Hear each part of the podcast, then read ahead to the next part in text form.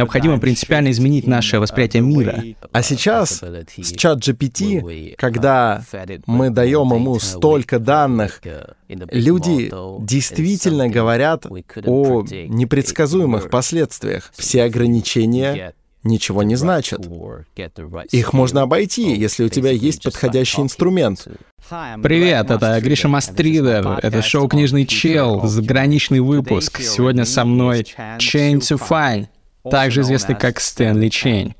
Китайский писатель-фантаст, лауреат литературных премий и автор книги «Мусорный прибой», антиутопического романа, который я всем очень рекомендую, и который высоко оценил Люци Синь. Он его назвал вершиной жанра научной фантастики ближнего прицела. В некоторых своих работах Стэнли использовал текст, генерированный ИИ, и сегодня мы обязательно это обсудим. Привет, Стэн. Спасибо, что согласился поговорить. Привет, Гриша. Спасибо, что пригласил.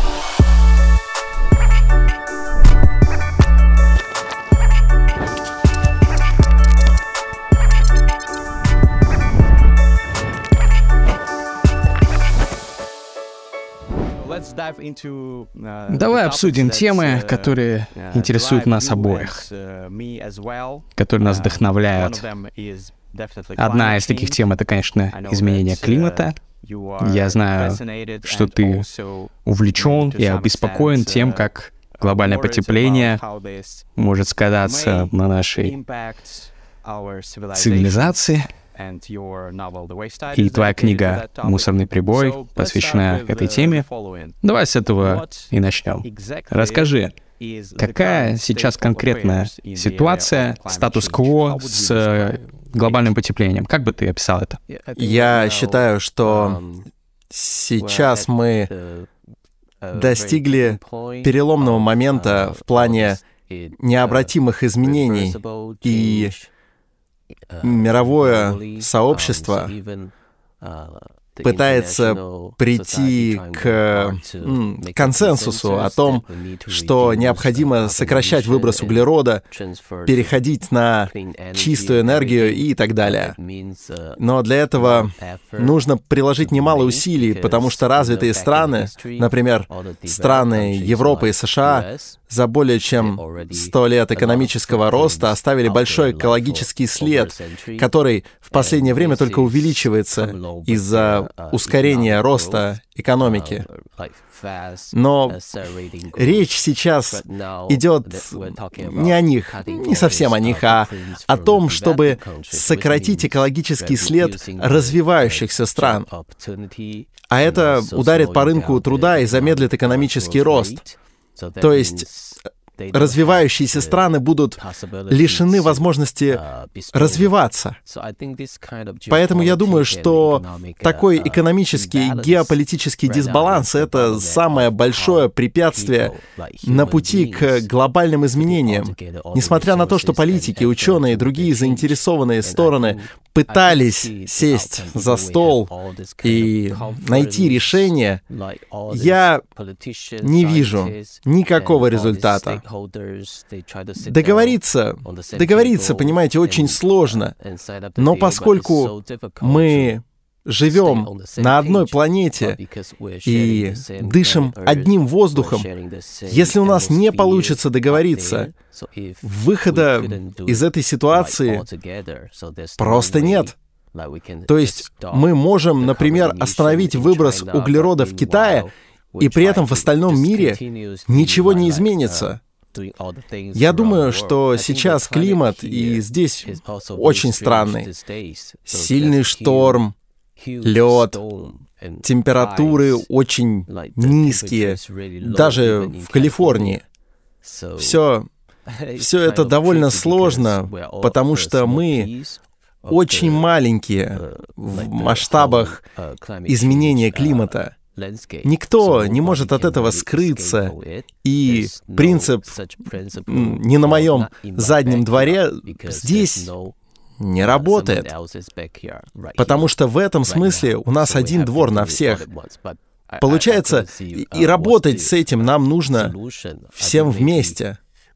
Но решений я не вижу. Вероятно, в первую очередь это переход на чистую энергию, полный сдвиг парадигмы в ядерной энергетике. Второе — это батареи, на которых эта чистая энергия могла бы храниться. Причем так, чтобы ее можно было из одного места отправлять в другое, и чтобы это было дешево. Это два основных момента, которые могли бы изменить будущее, которые могли бы помочь нам достичь состояния постдефицитного общества. И уже потом можно будет говорить о том, как нам реорганизовать систему распределения. И тогда все изменится. Насколько ты оптимистичен по поводу такого сценария? Ты упомянул, что для многих стран а, он подразумевает серьезные побочные эффекты. То есть Европа, США многие десятилетия эксплуатировали природные ресурсы и выбрасывали СО2 много в атмосферу. И сейчас другие страны, которые только стараются догнать их по уровню экономического развития, которые сами еще не проделали, весь этот путь, вынуждены делать то, что предлагают США и Европа, и, конечно, они этого не хотят. Они еще свой вклад не внесли в это все, не загрязняли, не на выбрасывали эмиссий. Кажется, это пример того, что называется трагедией общих ресурсов, такой экономический эффект, когда все страны делят между собой какой-то ресурс, и у кого-то может появиться желание использовать часть этого ресурса для собственного обогащения. И кажется, ничего хорошего о нынешнем взаимодействии стран в этом смысле сказать нельзя. Так вот, насколько ты оптимистичен, насколько реалистичны конкретные эти вот пути, которые ты упомянул? Или это все мало вероятный сценарий? Но, э, к сожалению, мне удается сохранять оптимизм только в моих книгах. А в реальном мире, ну, видишь все эти конференции в Глазго там и Монреале, и понимаешь, как трудно, как трудно людям прийти к консенсусу из-за разницы в интересах, из-за идеологии, из-за конфликтов. Такое бывает только ну, в книгах, в утопиях. Поэтому, мне кажется, все, что мы можем сделать, это просто продолжать говорить об этом. Либо так, либо ждать, когда люди будут вынуждены объединиться перед лицом глобального кризиса, как в задаче трех тел Люци Синя, где людей подталкивает к этому инопланетное вторжение. Им приходится забыть обо всех разногласиях, о дискриминации, о геополитических конфликтах и вместе одной цивилизации бороться. И другого выхода нет. Изменение климата могло бы стать таким кризисом. Даже ковид не смог, столько было конфликтов и споров из-за вакцинации. Однажды мы говорили, и ты, э, ты сказал, что необходимо принципиально изменить наше восприятие мира. И сейчас ты упомянул принцип э, про то, что не на моем заднем дворе. От, от этого принципа нужно отказаться, ты говоришь. Нужно начать видеть весь мир как наш общий дворик задний, потому что все взаимосвязано, все имеет последствия для всех. Ну, ты сейчас говоришь о глобальном кризисе, который мог бы помочь людям консолидироваться. А каким мог бы быть этот кризис? Сейчас Пытаюсь просто представить на ходу и думаю, например, глобальное потепление усиливается, некоторые регионы оказываются затоплены. Естественно, это приводит к огромным потерям, человеческим, экономическим потерям. Люди лишаются своих домов, но большая часть мира люди там все еще не будут вовлечены и настолько обеспокоены этой проблемой, даже вот в той степени, в которой это было с ковидом.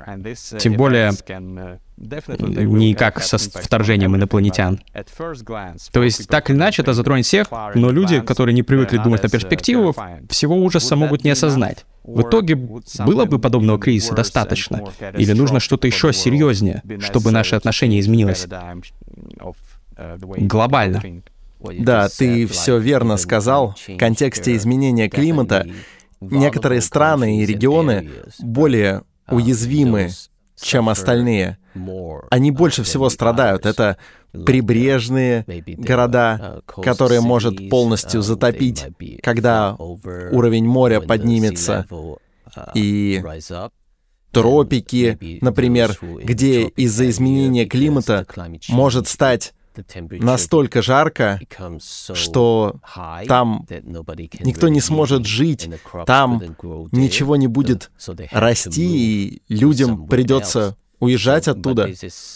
В этом смысле есть большое неравенство. Если говорить о внешнем кризисе, я думаю, это должно быть что-то планетарного масштаба, когда уже нет разницы, где ты живешь, какое у тебя гражданство, как во многих, как во многих научно-фантастических фильмах, знаешь, где происходит какая-то глобальная катастрофа. Но мне не кажется, что какая-то подобная ситуация возможна. А если и возможно, я не думаю, что человечество к этому готово. Потому что такие вещи могут произойти за секунду, и тогда все мы будем просто обречены. В случае с изменением климата это, наоборот, происходит медленно, день за днем, на протяжении десятилетий и даже столетий. И поэтому людям не удается осознать масштаб проблемы и понять, что необходимы какие-то срочные меры. Мы не понимаем, как вообще работает экология, что происходит с атмосферой и температурами. Мне кажется, нам нужна какая-то технология, которая поможет нам лучше понимать эти процессы и относиться к другим людям, другим видам и вообще к природе с большей эмпатией. Как это воплотить в обозримом будущем? Я не знаю.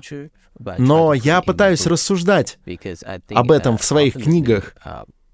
Я думаю, что к этой проблеме мы должны подходить как единый вид, забыв обо всех культурных, языковых, религиозных различиях, о геополитике, но, но как этого добиться? Может быть, этому поможет нейрокомпьютерный интерфейс, что-нибудь вроде нейролинка. Может быть, у них что-то получится, но это немного пугает, поскольку никто не может предсказать конечный результат. Да, определенно это пугает, но также это воодушевляет некоторых людей. Меня, пожалуй, одновременно пугает и воодушевляет. Я думаю, что в этом есть что-то утопическое и антиутопическое. То есть ты думаешь, что один из способов изменить людей, сделать их более эмпатичными друг к другу, это технология. Получается, что есть какой-то способ, может быть, биохакнуть себя так, чтобы быть более эмпатичным. Корректно так говорить? Я думаю, конечно, можно надеяться на образование, надеяться на литературу, разные виды искусства. Можно надеяться на разные движения, ну, активистские движения, на международное сотрудничество. Но, как мы сейчас видим, всего этого так или иначе недостаточно. Так что да, я предлагаю воображаемое, спекулятивное решение этой проблемы, поскольку я думаю, что люди слишком упрямы. Мы слишком привязаны к конкретным идеям, к специфическому взгляду на мир. У нас в сознании есть специфический набор предубеждений, с которым мы рождаемся, и он складывался в нашем геноме сотни тысяч лет. Он отражается даже в нашей речи. Это можно видеть по чат GPT. Мы подробнее обсудим это позже, но этот чат-бот учится на основе человеческого языка, и это позволяет нам смотреть в него как в зеркало и видеть все наши ошибки, предубеждения и недостатки. Так что я думаю, все эти вещи нельзя просто так взять и исправить. Нам может понадобиться некоторая помощь. Да, вполне возможно. Давай вернемся к теме искусственного интеллекта, нейросетей, GPT и других таких проектов обязательно чуть позже. Меня очень интересует эта сфера, очень вдохновляет. Я знаю, что ты использовал нейросети для написания отдельных фрагментов своих книг, так что тебе точно есть что сказать об этом. Но перед этим хочу задать тебе пару вопросов про нейролинк, про видение будущего, в котором люди получат возможность делать то, на что сейчас не способны улучшить себя. Конечно, популярная тема для научных фантастов, таких как ты. Ты упомянул нейролинк. Насколько тебя впечатляет этот проект? Как думаешь, Илон сможет нас привести к светлому трансгуманистическому будущему? Должен признать, у меня смешанные чувства по этому поводу. Я не уверен, что Илон подходящий для этого человек. Для меня главный вопрос именно в этом. Сама технология, безусловно, наводит на размышления, и я думаю, что-то подобное будет реализовано в любом случае, это дело времени. Но вопрос в том, готовы ли мы к этому будущему. Если у нас достаточно этическая, юридическая и социальная база для этого всего, Наша культура много веков строилась на том, что можно сейчас назвать индивидуализмом. У каждого есть свои мысли, и если все будет взаимосвязано, люди смогут заглянуть в сознание другого человека и взаимодействовать с ним напрямую, э, это немного за рамками нашего эгоцентричного понимания человечности.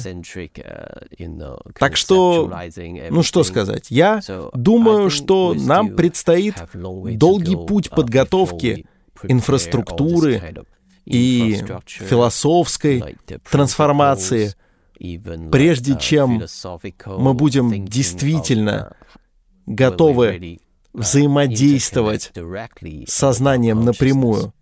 Ну, Конечно, мы много-много-много лет делаем это другими способами.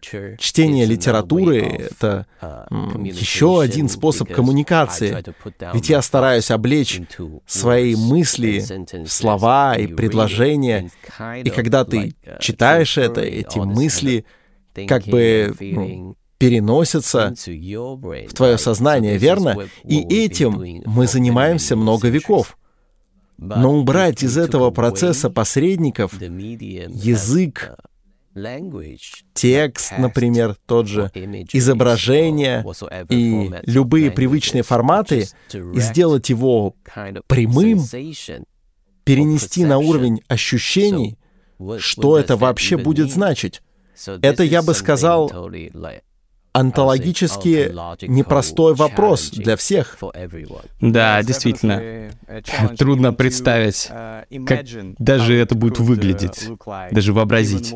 Даже не говоря о том, каково будет жить в таком обществе, где ты сможешь переживать весь тот опыт, который в данный момент переживает все человечество как один глобальный суперорганизм друг с другом взаимодействующих.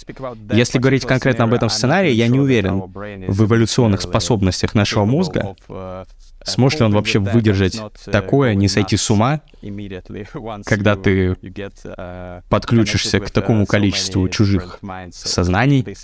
Я не уверен, что этот сценарий hive mind, э, мозга улья, мог бы сработать чисто с биологической точки зрения. Технологически он возможен, но биологически маловероятно. Ну да, конечно. Нам понадобится какой-то фильтр, чтобы блокировать рекламу, инвазивные и агрессивные мысли других. Да, это делает такой сценарий, ну, опасным. Или даже фильтр для чувства ненависти, хейта что-то в таком духе. Но я уверен, что если эта технология возникнет, если Neuralink или другие команды реализуют этот сценарий, нужно будет ввести определенные ограничения, чтобы ты не мог, например, увидеть все воспоминания и чувства другого человека. По крайней мере, поначалу, если этот человек сам не санкционировал это. Но это интересный и в каком-то смысле вдохновляющий сценарий, потому что если люди будут лучше друг друга понимать, в мире будет больше эмпатии, ощущения единства между людьми. Это как раз то, о чем мы говорили. Кстати, что насчет тебя самого? Ты хотел бы стать одним из первых волонтеров, которые испробуют нейрокомпьютерные интерфейсы на себе в твоей жизни? Я думаю, да, почему нет? Ты знаешь, научные фантасты всегда живут в своем воображении. Когда я был маленьким, я мечтал стать космонавтом, чтобы полететь в космос и посмотреть оттуда на Землю. Я всегда мечтал быть кем-то, кто живет за границами реальности, вне статус-кво. Так что да, я бы хотел попробовать, хотя не знаю, к чему это приведет. Может быть, у меня выгорит мозг, не знаю, но подключиться к коллективному сознанию, раствориться в единстве и стать частью планетарного интеллекта, да, это похоже на то, о чем я всегда мечтал. А, для тебя как писателя это еще мог бы быть э, хороший способ доносить идеи быстрее до своей аудитории. Тебе больше не понадобится печатать слова, тебе можно просто будет посылать мысли напрямую. Люди смогут подписаться на подкаст Стэнли Ченя в нейролинке, где ты будешь рассказывать о изменениях климата или, например, про идеи новых романов, тебе даже не придется формулировать что-то в текстовом редакторе, потому что идея просто отправляется в сознание. Да вот я людей. тут бишь вспомнил. Есть такой фильм под названием «Странные дни». Кажется, его снял Джеймс Кэмерон в 90-х. Там идет речь о том, чтобы передавать воспоминания на специальных чипах. Ты можешь, например, получить опыт каких-то безумных вещей, экстремального спорта, и потом продать чип с воспоминаниями об этом другим людям. Я думаю, это что-то вроде зачатка идеи, стоящей за нейролинк. Использовать чип — что-то вроде ну, флешки для хранения памяти эм, о каком-то действии. И это очень любопытно. Может быть, э, при таком сценарии появятся новые возможности, новые профессии, как, например, да. эта идея с майндкастом, подкастом на уровне сознания. Это было бы круто. Я тоже обязательно запущу свой майндкаст когда нейролинк достигнет такого уровня развития.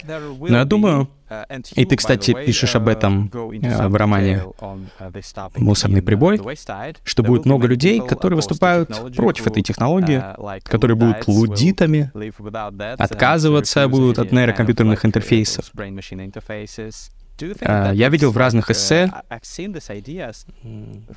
предположения, идеи о том, что человечество, по сути, разделится на два разных вида отдельных. Одним будут технологически улучшенные люди будущего с нейрокомпьютерными интерфейсами. Они будут способны на очень многое, круче, чем нынешние люди. Люди, киборги, совмещенные с компьютерами, с развитым искусственным интеллектом внедренным. А другой будет вид или подвид. Это люди, которые откажутся от этого всего и продолжат жить так, как жили в старые добрые времена. По-твоему, это реалистично? Сценарий? Конечно, я думаю, что-то подобное точно произойдет как минимум из-за цены этой технологии и неравенства. Привилегированные классы, конечно, такие как сверхбогатые люди и политики, явно получат доступ к новым технологиям раньше других. И это то, что уже сейчас происходит. Миллионеры или миллиардеры используют новые технологии, чтобы перепрограммировать себя и жить дольше, здоровее, счастливее, начать думать быстрее, стать умнее и, может быть, даже перепрограммируют свои гены, чтобы повлиять на благополучие своих потомков. Я думаю, это же произойдет и с Neuralink, uh, и любыми, в общем-то, другими технологиями uh, улучшения человека, поскольку социальная структура и иерархия пока совсем не изменились, и это может привести буквально к разделению людей. Можно сказать, на разные виды, uh, uh, uh, так как богатые люди смогут делать многое с помощью своего сознания, ну, силой мысли, по сути. А низшие классы в то же время продолжат заниматься физическим трудом, и они будут потреблять все, что технологии смогут им предложить.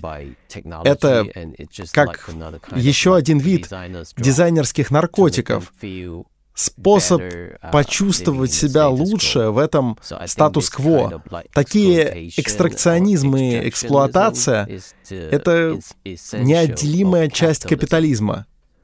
Если мы не изменим принципы капитализма, то в этом плане ничего и не поменяется. Будет снова и снова повторяться одна и та же история. Да, в этом плане все не слишком оптимистично. Знаешь, в дискуссиях, разных беседах с моими друзьями, с разными экспертами в моих подкастах про будущее, про разные антиутопические сценарии, которых мы хотим избежать, но не знаем как. А, так или иначе, в какой-то момент этой дискуссии всплывает тема искусственного интеллекта, который может ворваться и помочь, либо помочь нам, либо помочь нам и спасти нам, но либо уничтожить в более пессимистичных сценариях даже нас. Но давай начнем с оптимистичных сценариев. Думаешь ли ты, что искусственный интеллект или какой-то суперинтеллект может быть использован для того, чтобы помочь нам бороться с экзистенциальными проблемами, рисками, с которыми мы сегодня сталкиваемся, такие как э, глобальное потепление, э, неравенство, о котором ты говоришь, э, войны, ядерные риски и так далее. Я уверен, что у искусственного интеллекта есть огромный, огромный потенциал, потому как в последние годы мы видим очень серьезный прогресс в сфере обработки естественного языка, и таких проектов, как AlphaFold, который предсказывает пространственную структуру белка и тем самым ускоряет разработку вакцин и лекарств. Конечно, мы нуждаемся в этих возможностях, чтобы решать те проблемы, которые могут перед нами встать, включая тоже изменение климата, Искусственный интеллект может помочь нам пересмотреть устройства электростанций, чтобы сделать их эффективнее для сохранения энергии. Потому что тогда мы могли бы, в общем-то, ну, полностью отказаться от ископаемого топлива. И, конечно, сейчас в этой сфере очень многое происходит. И это уже похоже на сдвиг парадигмы, потому что меняется сам наш подход к науке, меняется то, как мы взаимодействуем с компьютером, с машиной. Также меняются сферы образования и развлечений. Возможно, и войны в будущем будут совсем другими. Никто больше не будет отправлять людей погибать на поле боя. Может, бои будут происходить в метавселенной, искусственный интеллект против искусственного интеллекта, кто знает. На самом деле, это уже происходит, и процесс ускоряется. Вопрос в том, не наступит ли переломный момент, когда искусственный интеллект начнет обретать сознание, или лучше сказать, самосознание. Это не новый вопрос. В научно-фантастической литературе и кино давно рассуждают на эту тему. А сейчас с чат GPT, когда мы даем ему столько данных, а это серьезная модель на 175 миллиардов параметров, Люди действительно говорят о непредсказуемых последствиях. Так что это действительно захватывает. Никто не знает, что будет дальше, потому что развитие происходит нелинейно. Прямо сейчас человеческий мозг он ведь очень хорош в линейном мышлении и линейных расчетах, но он не справляется с экспоненциальным ростом например, ну, так сказать. Я думаю, что это что-то за пределами нашего понимания. Мы просто не знаем, сколько времени займет достижение сингулярности. Может это случиться через секунду, а может займет целую вечность. Рэй Курцвелл считает, что сингулярность наступит в 2045 году, но я думаю, может быть, это произойдет даже раньше. Я уверен, что нам стоит развивать искусственный интеллект на всех уровнях. Но тогда другой вопрос. Как мы определяем наши отношения человека и компьютера? Мы соперники? Тут кто-то может и спросить, конечно, а что, если они попытаются захватить планету и стереть нас с лица Земли? И я бы сказал, что это очень человекоцентричный образ мысли. Это характерный для нас страх. Мы знаете ли, всегда рассуждаем очень бинарно, пытаемся применить ко всему самопроекцию, даже когда имеем дело с чем-то, что совершенно на нас не похоже. Вероятно, искусственный интеллект Искусственный интеллект бы не воспринимал это так, как мы, потому что он думает о чем-то большем. и, вероятно, видит то, чего мы не видим. Это то, о чем писал Джеймс Лавлок. Джеймс Лавлок — это британский ученый, который в свое время выдвинул гипотезу геи. Между прочим, он написал свою книгу «Новоцен», когда ему было 99 лет. И она удивительная.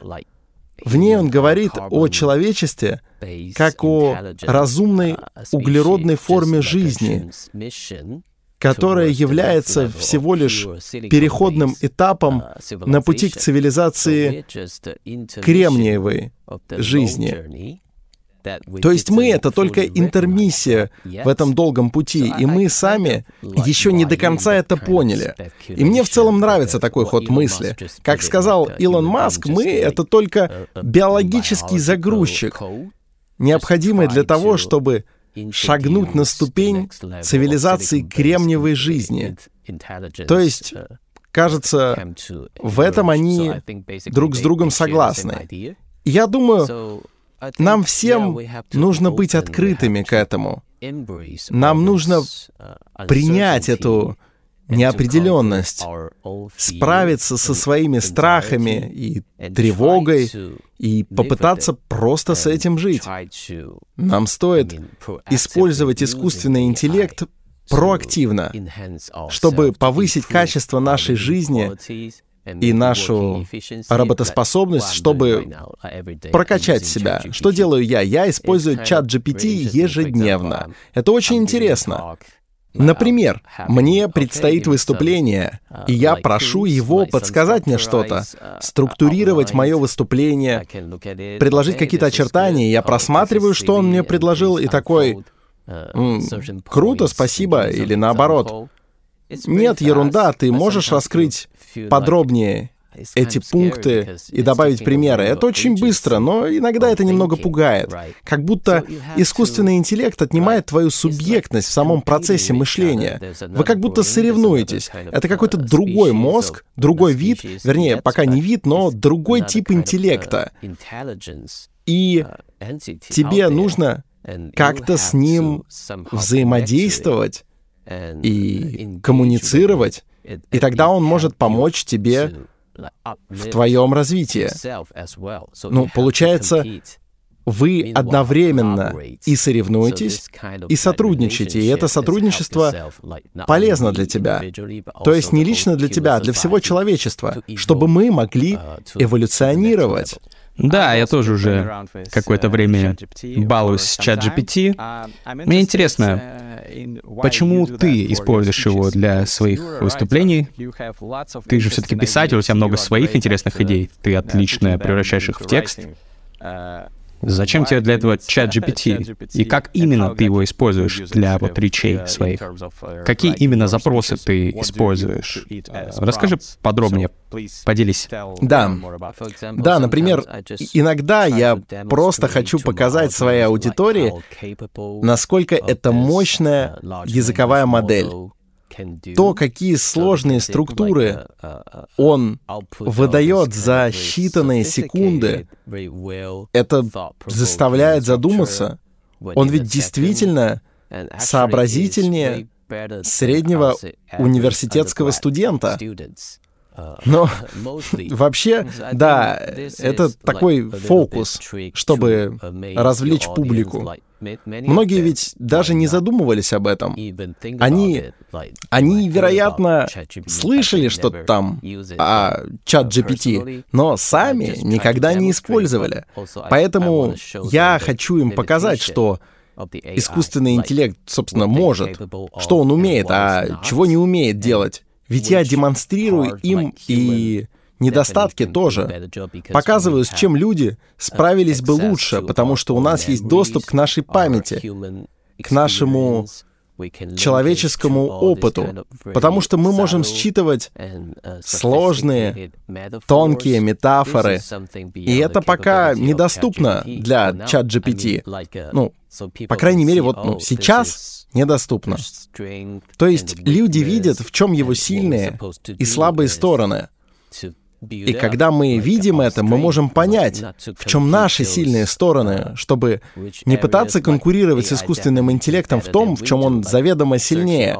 Например, в поиске информации, в вычислениях там каких-нибудь, в работе с датасетами.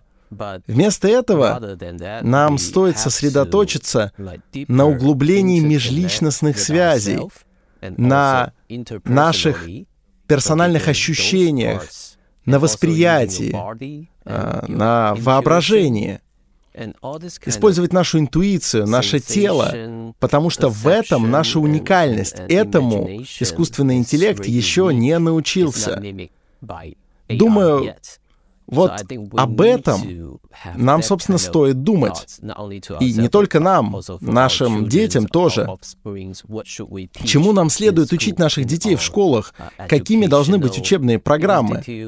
В Китае, как и в России, очень традиционная система образования. И там дети занимаются математикой, очень, очень серьезной математикой такой. Они должны запоминать много информации, учить историю и так далее. Я не говорю, что это неправильно, но это определенно не самая сильная сторона человеческого мозга. Я думаю, мы могли бы делать что-то более полезное. Для этого я и использую чат GPT, чтобы убедить людей, что настало время для позитивных, проактивных перемен. Это отличная идея, чтобы люди концентрировались на тех сферах, которым, в которых они по-прежнему сильнее, чем искусственный интеллект, где он их не может обскакать на творческих, эмоциональных сферах. Но ты ведь наверняка слышал о дипломаси AI, которая разработала мета, запрещенную в Российской Федерации организация. Она побеждает людей в дипломасе, дипломатия, психологическая, стратегическая игра, и на первый взгляд это требует хорошего понимания человеческой психологии, какие-то soft skills нужны, которых нет у компьютеров и у нейросетей. Но даже в этом искусственный интеллект превзошел большинство людей в игре, в которой требует знания психологии людей. Ну, это немного пугает. Но я хотел вернуться к тому, что ты говорил. Сейчас ты говоришь, что ты используешь чат GPT, чтобы э, продемонстрировать, показать людям, как искусственный интеллект может производить какой-то контент, чему мы можем у него научиться, какие пределы его возможностей. Еще ты использовал нейросеть в одной из своих книг, в сборнике рассказов, но та нейросеть, мне кажется, была слабее ChatGPT. Какая это была? Это была китайская нейросеть. Да, а на самом деле я довольно рано начал делать это. Это было в 2017 году, когда Google запустил запустил модель машинного обучения Transformer, которая полностью перевернула игру. Потом на ее основе OpenAI создала ChatGPT. Так вот, э, в тот год я начал строить свою собственную, можно сказать, предварительную модель. Я использовал сверточную нейронную сеть и LSTM, долгую краткосрочную память. Тогда это было довольно мейнстримно. Я пять лет работал в Google, поэтому среди моих друзей много инженеров, которые могли бы с этим помочь. Конечно, ну, естественно, помог и GitHub со всеми open-source кодами, которые в нем доступны, как вы понимаете. Мы загрузили в эту модель все мои тексты и настроили ее так, чтобы я мог вводить ключевые слова и тем самым запускать автоматическую генерацию предложений или uh, целых абзацев. Но все же, как я уже сказал, она была гораздо менее продвинутой, чем то, uh, что мы имеем сейчас. Она могла генерировать что-то очень авангардное и стильное, uh, но бессмысленное с логическими несостыковками. Ну, иногда то, что она выдает, кажется очень поэтичным, uh, красивым и похожим на меня, но все же не моим. Поэтому я вставлял это в свои рассказы, окружая это контекстом. Например, помещая эти реплики в уста искусственного интеллекта или робота, чтобы для читателя это ощущалось органично. То есть это не искусственный интеллект мне помогает писать рассказы. Наоборот, это я должен дописать для него этот текст. Впоследствии он даже взял приз. Причем жюри на том конкурсе тоже было искусственным интеллектом, но уже совсем другого вида, с другим языком, другими алгоритмами и своим механизмом, оценивающим качество литературы. Тогда, ну, в 2019 году, он оценивал рассказы, сотни, сотни тысяч рассказов, официально опубликованных в китайских литературных журналах. И каждый рассказ из этих опубликованных получал свой балл. И там был мой рассказ, который назывался State of Trance. Он был опубликован по-китайски, впоследствии его перевели на английский, и он вошел в антологию The Book of Shanghai британского издательства uh, Coma Press. То есть я пишу рассказ в соавторстве с искусственным интеллектом, а потом другой искусственный интеллект в жюри — признает этот рассказ лучшим из 800 других, например, там, да? И что бы вы думали? На втором месте оказывается Нобелевский лауреат Мо Янь. Его рассказ занял второе место, так что мне довелось обогнать лауреата Нобелевской премии, и я готов рассказывать эту историю снова и снова, потому что такое, конечно, бывает раз в жизни. И я совершенно точно, абсолютно точно этого не ожидал. Это круче, чем любая фантастика. И никто не может предугадать, что это произойдет. И с тех пор я думаю, окей, это по-настоящему. Я хочу, чтобы больше людей вступала в эту игру. Так что в 2020 уже мы запустили там новую модель, и там уже использовали GPT-2. И в нее мы загрузили больше данных, настроили с еще большим объемом научной фантастики со всего интернета. Даже настроили разные стили и фильтры, Например, можно применить фильтр Люцисинь, и искусственный интеллект сгенерирует что-то именно в его стиле. И мы пригласили 11 писателей, не только научной фантастики, но и мейнстримных писателей тоже, чтобы они работали в соавторстве с искусственным интеллектом. И чтобы читатели потом пытались догадаться, какой фрагмент был написан человеком, а какой компьютером. И я думаю, что это очень круто, потому что этот проект транслирует такую идею. Искусственный интеллект здесь. Он кое-что умеет. И нам нужно это принять, признать на каком-то уровне. И с другой стороны, не нужно отказывать себе в субъектности. Нужно продолжать использовать свой творческий потенциал, свое воображение, играть с ним.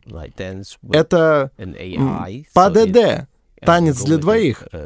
Образно выражаясь, нам нужно поймать свой ритм в этом танце с искусственным интеллектом, и ты начнешь двигаться все лучше и лучше. Собственно, вот в этом-то и идея.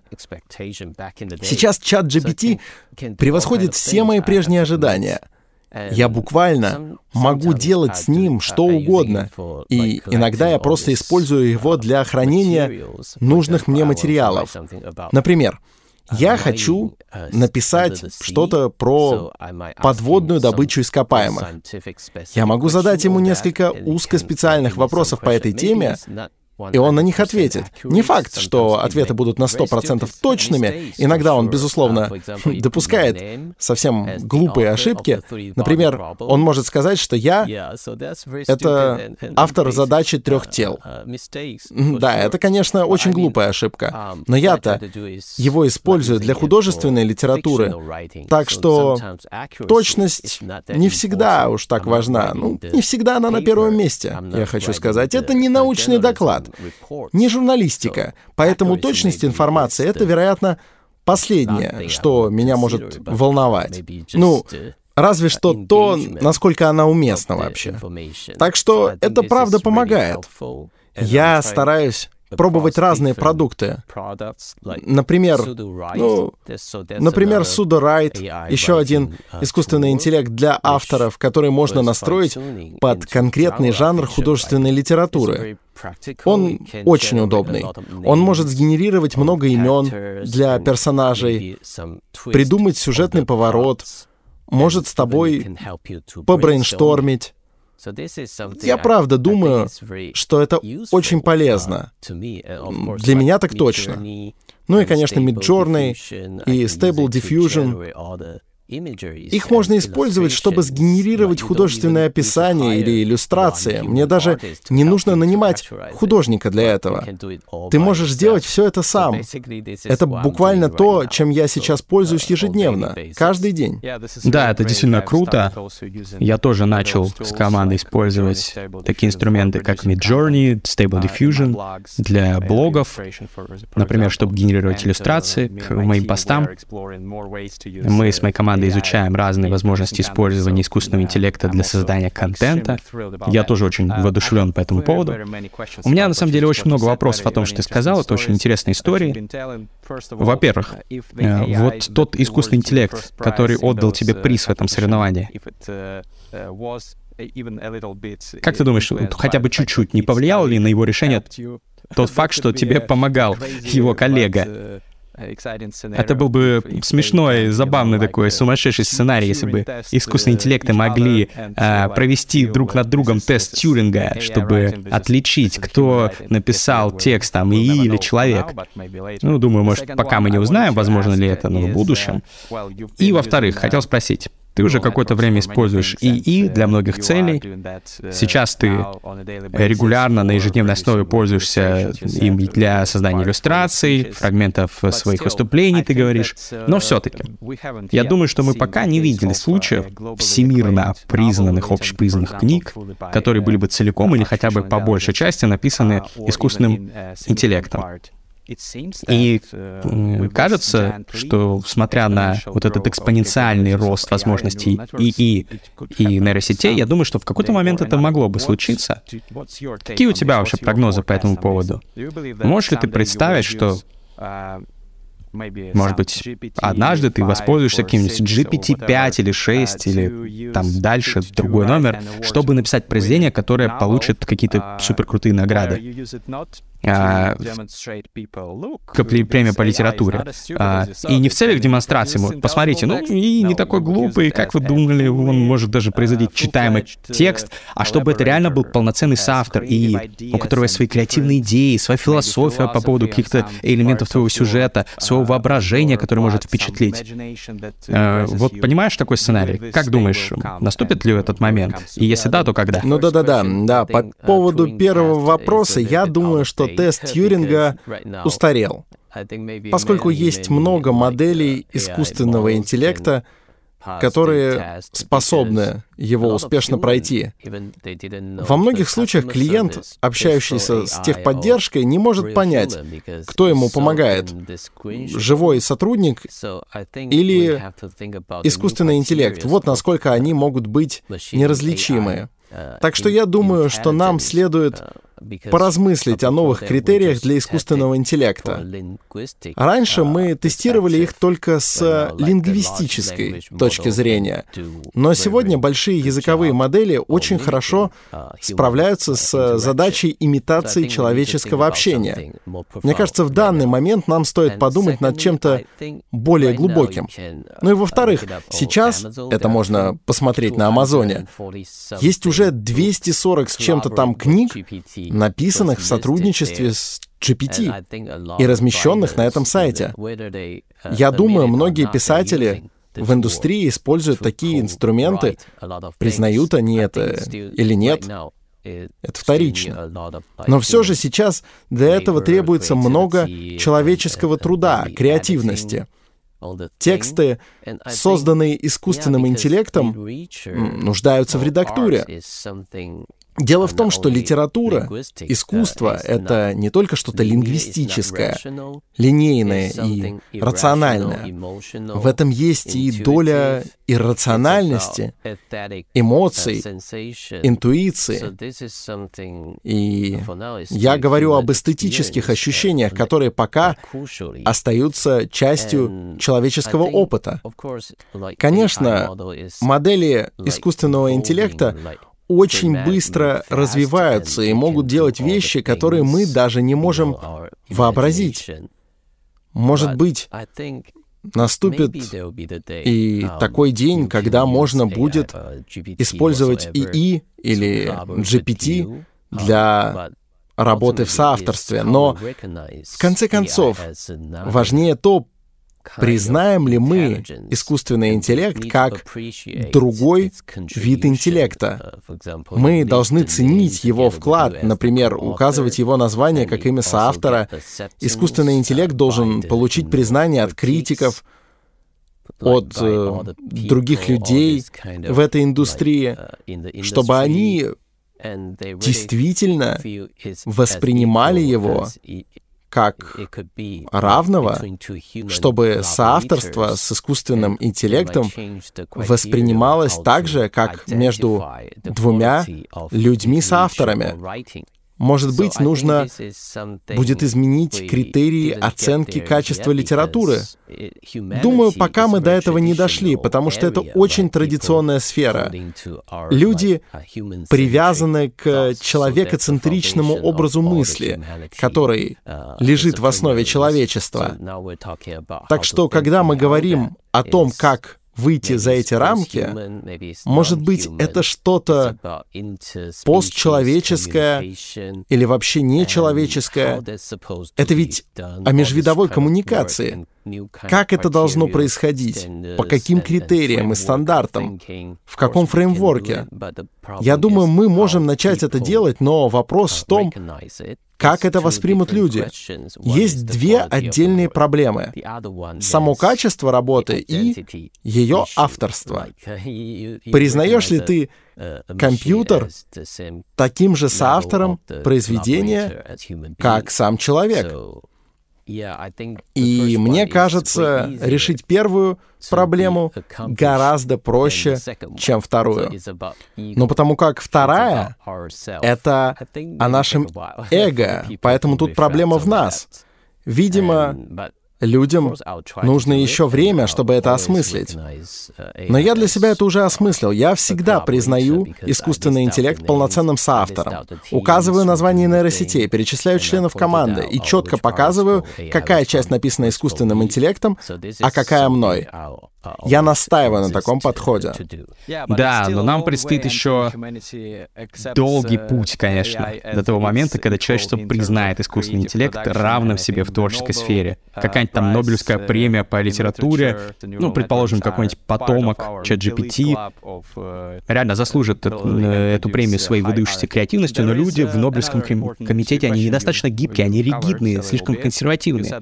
Они вряд ли согласятся сказать, теперь эти нейросети тоже часть нашего элитного клуба, тех, кто может создавать высокое искусство. И еще интересный вопрос, который ты немного затронул. Ты сказал, что те, кто боится злого суперинтеллекта, который может причинить нам вред, гуманизируют, антропоморфизируют искусственный интеллект, наделяют его излишне человекообразными чертами. Хотя на самом деле он не похож на людей. И не следует предполагать, что у него могут быть какие-то чувства к нам, включая ненависть. Но я думаю, что это вполне разумное утверждение, но я изучал э, работы разных футурологов, футуристов, специалистов по безопасности в сфере искусственного интеллекта, как Илеза Лютковский или Ник Бостром и многие другие. И они говорят, что существует риск того, что искусственный интеллект уничтожит мир. И не потому, что он там злой какой-то по своей природе или у него какие-то чувства, а, например, из-за какого-нибудь просто бага в системе. Ну, вот как в известном примере, когда программа производитель скрепок стремится оптимизировать производство, чтобы выпускать максимальное количество скрепок, и в итоге все атомы Вселенной используют для производства э, скрепок. Или еще один пример — искусственный интеллект, который эволюционировал до такой степени, что стал гораздо умнее, гораздо сильнее людей, и этот ИИ может э, перехитрить исследователей в лаборатории, которые должны его охранять, контролировать, например, не дать ему выйти в интернет, чтобы там что-то натворить.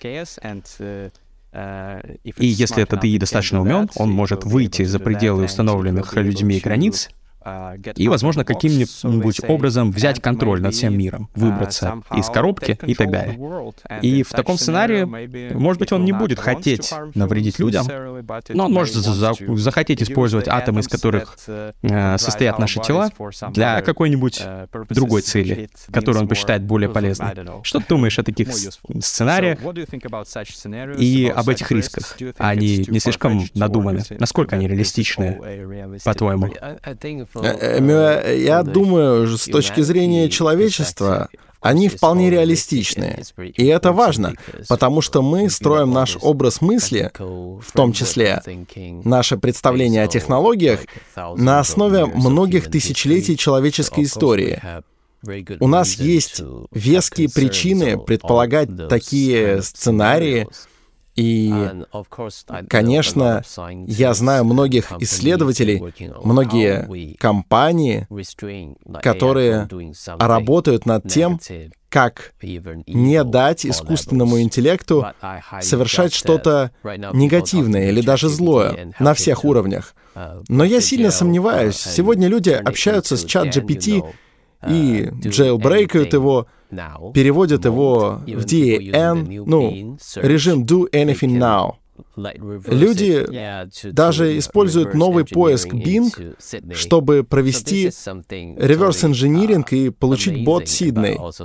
Это очень круто, но еще это немного пугает, потому что если люди так легко могут это сделать, то все ограничения ничего не значат.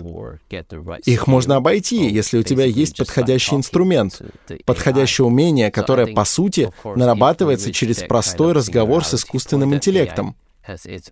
Если мы дойдем до такого уровня сингулярности, когда у искусственного интеллекта будет свое сознание и субъектность, все эти ограничения, принципы и даже правила горячего кодирования, которые мы выстраиваем, они окажутся бесполезны.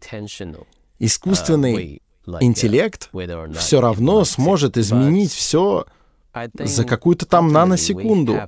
Хочешь ты этого или не хочешь? В конце концов, я думаю, нам стоит рассуждать шире, не только о том, что в интересах человеческой цивилизации как вида. Ведь если не будет планеты, на которой мы живем, если окружающий мир будет разрушен, то не будет ни человека, ни какого-либо другого вида, ни искусственного интеллекта его тоже не будет. Ведь пока еще для него нужны там сервера, инфраструктура, электричество, чтобы его поддерживать. Наиболее важная цель — это защитить и сохранить нашу планету, нашу Землю. В рамках этого подхода у искусственного интеллекта может быть совсем другая точка зрения, и он может прийти к другим выводам по поводу нашего поведения и нашей деятельности на протяжении многих веков. В общем, это не про людей, это про нашу планету. Вот о чем я думал, потому что, ну, ты знаешь, у нас в Китае есть философская школа даосизма, основанная еще Лао Цзы, который три тысячи лет назад написал Дао Дэ Цзинь. Речь в ней идет о том, что Вселенная амбивалентна, можно сказать, даже индифферентна по отношению к любым видам, к людям, животным, растениям и так далее. Она не делает между ними различий. Значим лишь сам факт существования. Я задумался об этом совсем недавно, во время пандемии, и это что-то очень глубокое. Я думаю, это очень близко к тому подходу, который в моем воображении избрал бы искусственный интеллект. Это подход, основанный на Дао, на существовании. Вау. Это действительно впечатляет. Очень оригинальный тейк. Я обязательно подумаю еще позже об этом, но сейчас я, конечно, напуган этим сценарием, потому что, конечно, люди это э, далеко не лучшее, что случалось с нашей планетой объективно, для нее именно. По крайней мере, э, по крайней мере, мы не были uh, хороши с нашей планетой, мы много ей вредили, уничтожали экосистемы. И нет ничего удивительного в том, что многие писатели, философы сравнивали людей с вредителями, с вирусом, который там uh, распространяется по Земле. Uh, Если и согласиться с такой точкой зрения, ну, нам конец. Так что при всей моей любви к нашей планете, к экосистеме, но я все-таки люблю людей, определенное сочувствие к ним испытываю, не хотелось бы. Я люблю этих ублюдков, хоть они и вредят планете. Засранцы. Ладно, Посмотрим. Есть еще тонна вопросов, которые я хотел бы с тобой обсудить. Я очень надеюсь, что у этого подкаста будет вторая часть. Uh, Чтобы охватить больше тем, пишите в комментариях, если хотите, друзья. Uh, Может быть, в будущем, когда появятся какие-то новые технологии, которые повлияют на мир, в том uh, числе мир литературы.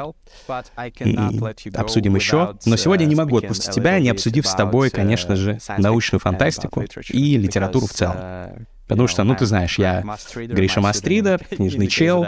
Мой псевдоним намекает на то, что я увлекаюсь литературой.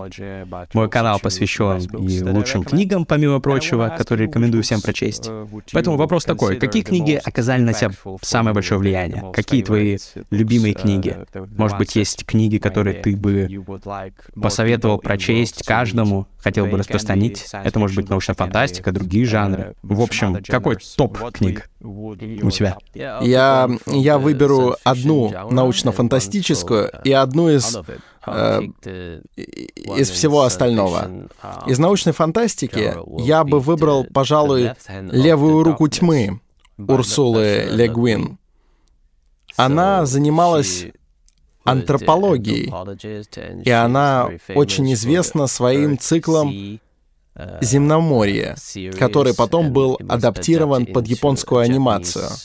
Она она описывала небинарную цивилизацию.